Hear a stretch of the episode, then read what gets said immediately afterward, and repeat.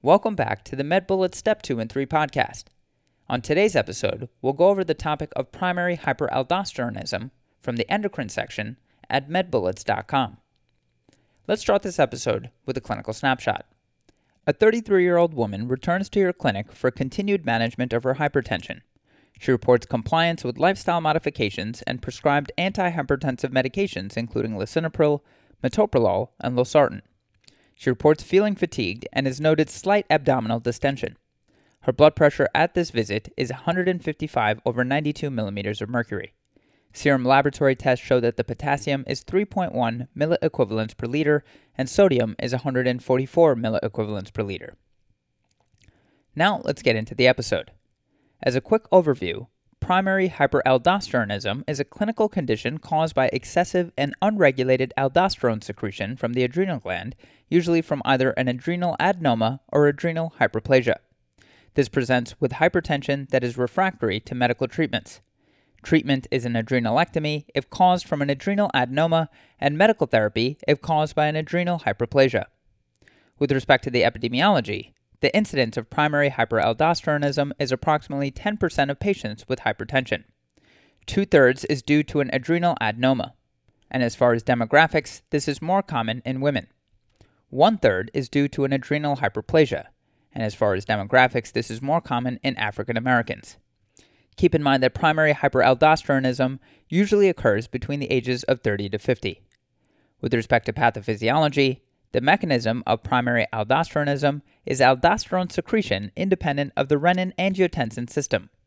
This can be secondary to an aldosterone secreting adenoma of the zona glomerulosa, otherwise known as Conn syndrome, bilateral adrenal hyperplasia, and adrenal carcinoma.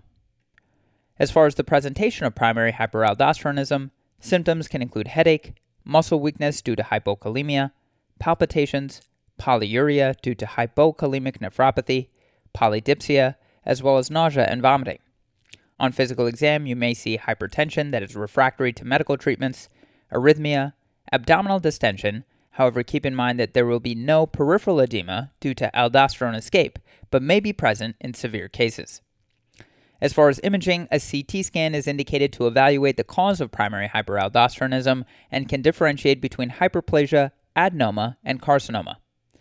As far as studies to work up primary hyperaldosteronism, labs will reveal serum hypokalemia, mild hypernatremia, and metabolic alkalosis.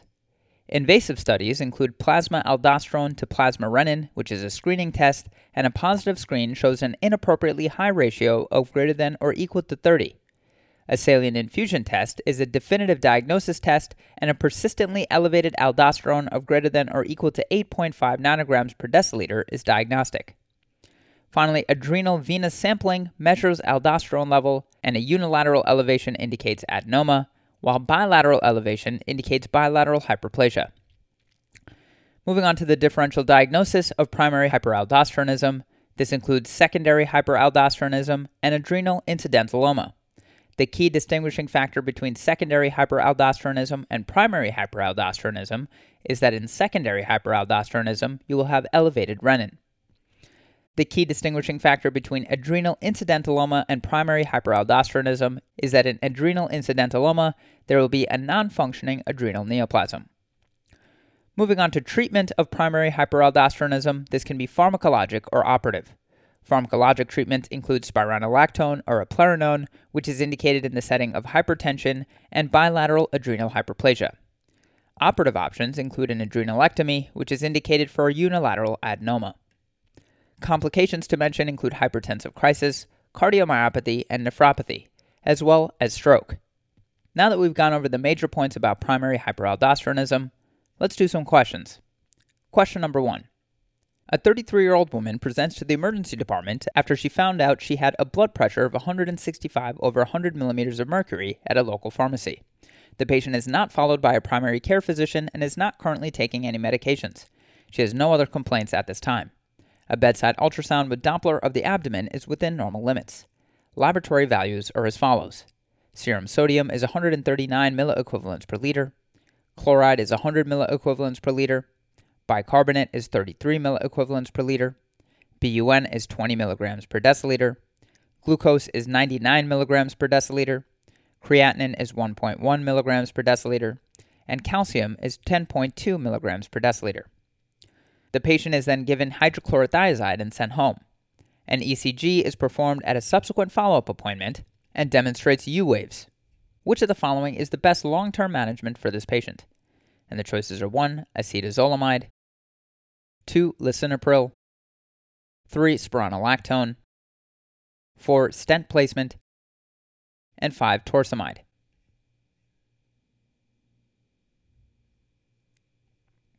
The correct answer to this question is 3. Spironolactone. So, this patient is presenting with hypertension, hypokalemia, and a metabolic alkalosis suggestive of an aldosteronoma, which should be treated with a potassium sparing diuretic such as spironolactone. An aldosteronoma is an aldosterone secreting mass that causes downstream physiological changes secondary to excess mineralocorticoid stimulation. Aldosterone acts on the principal and intercalated cells of the kidney to cause sodium and water reabsorption and wasting of potassium and hydrogen ions. This leads to the subsequent findings of hypertension, hypokalemia, and metabolic alkalosis. The best initial medical therapy for these patients is a potassium sparing diuretic to reduce the patient's blood pressure without causing worsening hypokalemia. Agents such as spironolactone and eplerenone are preferred as they are direct mineralocorticoid receptor antagonists. If non potassium sparing diuretics are given, worsening hypokalemia and subsequent arrhythmias are possible. To quickly go over the incorrect answers, answer 1 acetazolamide can cause urinary bicarbonate loss in the urine and may decrease this patient's blood pressure and improve her acid base status. However, it could promote further potassium loss and potential fatal arrhythmias. Answer 2 lisinopril is an ACE inhibitor that could be used in the treatment of hyperaldosteronism. However, it is considered second line when compared to spironolactone, which is an aldosterone antagonist that more directly treats the underlying pathophysiology. An ACE inhibitor could also be used in renal artery stenosis. However, this patient's abdominal ultrasound with Doppler is within normal limits. Answer 4 stent placement would be definitive treatment for renal artery stenosis, which would present with hypertension refractory to medications, a metabolic alkalosis, hypokalemia, and a bruit over the renal arteries or ultrasound with Doppler demonstrating decreased flow. And finally, answer 5 torsemide is a loop diuretic which would further worsen this patient's hypokalemia and would be preferred in cases such as heart failure with fluid overload. To leave you with the bullet summary, the best medical management of an aldosteronoma is a potassium sparing diuretic such as spironolactone or eplerenone. Moving on to the next question. A 30 year old man presents to his primary care physician complaining of headaches. He states that over the past month he has been trying to study for an accounting exam, but he finds it increasingly more difficult to focus due to his headaches. He also complains of lower extremity muscle cramping. He has no significant past medical history and takes ibuprofen and acetaminophen as needed. The patient's temperature is 98 degrees Fahrenheit or 36.7 degrees Celsius. Blood pressure is 168 over 108 millimeters of mercury, and pulse is 75 per minute. Labs are obtained and are shown as follows pH on VBG is 7.5, sodium is 146, potassium is 3.2, chloride is 104, bicarbonate is 32, urea nitrogen is 20, creatinine is 1.1, and glucose is 85. An ultrasound reveals a hypoechoic lesion within the right adrenal gland. A 2 centimeter right sided homogeneous adrenal mass is confirmed with computed tomography. Which of the following findings is associated with the patient's most likely diagnosis? And the choices are 1. Elevated 17 hydroxyprogesterone, 2. High adrenocorticotropic hormone, 3. High plasma renin, 4. Low aldosterone level, and 5. Low plasma renin.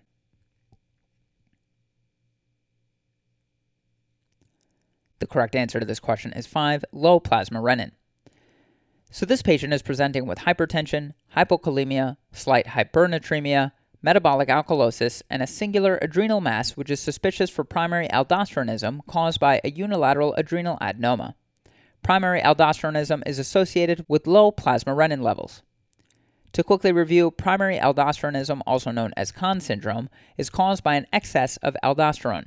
It is typically due to a unilateral adrenal adenoma, but can also be due to adrenal hyperplasia. Patients may present with headache caused by elevated blood pressure, muscle cramping slash weakness caused by electrolyte disturbances and polyuria. Labs will reveal hypokalemia, slight hypernatremia, and metabolic alkalosis. Diagnosis is made by an elevated 24 hour urine aldosterone level and low plasma renin caused by negative feedback due to the high aldosterone. Imaging may reveal a unilateral adrenal mass or bilateral adrenal hyperplasia. To quickly go over the incorrect answers, answer 1 elevated 17 hydroxyprogesterone is associated with 21 hydroxylase deficiency, which is a cause of congenital adrenal hyperplasia. Patients will present with hypotension, hyponatremia, hyperkalemia, and metabolic acidosis. Females may also have ambiguous genitalia, and males may have precocious puberty. Answer 2 High adrenocorticotropic hormone, or ACTH, is associated with pituitary Cushing's disease, which is often caused by a pituitary adenoma. Patients present with hypertension, central obesity, purple striae, moon facies, and a buffalo hump. Labs will show hypokalemia, hypernatremia, and hyperglycemia. Of note, adrenal Cushing syndrome can be caused by an adrenal adenoma, but this would be associated with a low ACTH level. Answer 3 High plasma renin would be seen with secondary hyperaldosteronism. This presents similarly to primary hyperaldosteronism, but is not associated with an aldosterone secreting adrenal adenoma. Rather, it is associated with conditions that fool the kidneys into thinking there is low intravascular volume, causing an overreaction of the renin angiotensin system. Associated conditions include renal artery stenosis, congestive heart failure, and cirrhosis. And finally, answer 4 low aldosterone levels can be associated with the syndrome of apparent mineralocorticoid excess, or SAME. Patients present with hypertension, hypokalemia, and metabolic alkalosis, similar to those with primary aldosteronism. However, this is usually an inherited condition that presents in infancy with failure to thrive.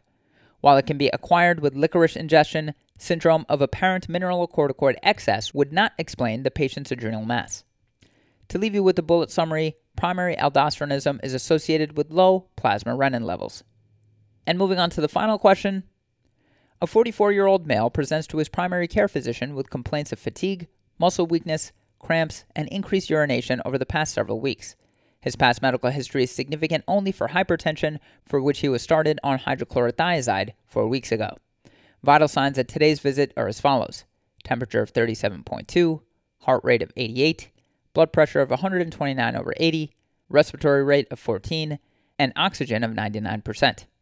Physical examination does not reveal any abnormal findings. Serologic studies are significant for a serum potassium level of 2.1 milliequivalents per liter, with the normal range being between 3.5 to 5 milliequivalents per liter. Lab work from his last visit showed a basic metabolic panel and complete blood count results to all be within normal limits. Which of the following underlying diseases most likely contributed to the development of this patient's presenting condition? And the choices are 1. Syndrome of inappropriate antidiuretic hormone secretion, 2. Pituitary adenoma, 3. Adrenal insufficiency, 4. Hyperaldosteronism, and 5. Cushing's disease.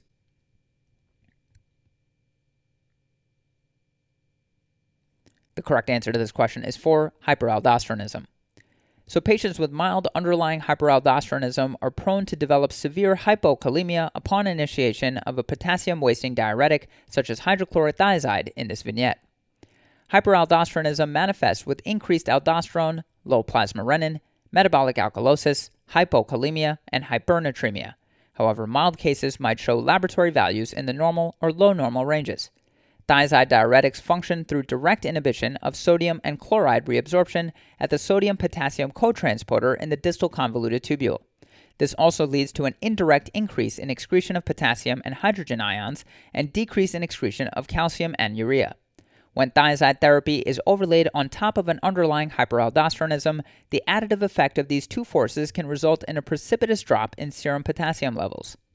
Viera et al. discussed secondary hypertension. 5 to 10% of adults with hypertension have a secondary cause. Fibromuscular dysplasia is a common cause in young women, whereas renal artery stenosis is a common cause in older adults. For middle aged adults, hyperaldosteronism is the most common cause, and measurement of the renin slash aldosterone ratio is the initial diagnostic test to confirm or rule out this underlying cause. Calhoun reviews treatment of resistant hypertension secondary to hyperaldosteronism. The aldosterone antagonist spironolactone is an effective antihypertensive agent for patients with hyperaldosteronism, leading to resistant hypertension, and studies have shown that it is beneficial even in resistant hypertension patients without elevated aldosterone levels. Chlorthalidone, a long acting thiazide diuretic, is recommended over hydrochlorothiazide for treatment of resistant hypertension. To quickly go over the incorrect answers, answer 1 SIADH presents with hyponatremia and may be treated with fluid restriction or, in some cases, the ADH antagonist, demeclocycline. Answer 2 Benign pituitary adenomas most often secrete excess growth hormone, leading to acromegaly, as well as visual defects due to local compression of the optic chiasm by the tumor. Answer 3 Adrenal insufficiency presents with hyperkalemia and hyponatremia. And finally, answer 5 Cushing's disease is characterized by excess cortisol and presents with findings that include hypertension, weakness, excessive hair growth, acne, abdominal striae, moon facies, easy bruising, central obesity, muscle wasting, and abdominal striae. That's all for this review about primary hyperaldosteronism. Hopefully that was helpful. This is the MedBullets Step 2 and 3 podcast, a daily audio review session by MedBullets the free learning and collaboration community for medical student education. Keep in mind that these podcasts are designed to go along with the topics on medbullets.com, and in fact, you can listen to these episodes right on the MedBullets website or mobile app while going through the topic. If you've gotten any value from the MedBullets Step 2 and 3 podcast thus far, we'd appreciate your consideration in leaving us a five star rating and writing us a review on Apple Podcasts. It will help us spread the word and increase our discoverability tremendously. Thanks for tuning in. We'll see you all tomorrow, right here on the MedBullets Step 2 and 3 podcast.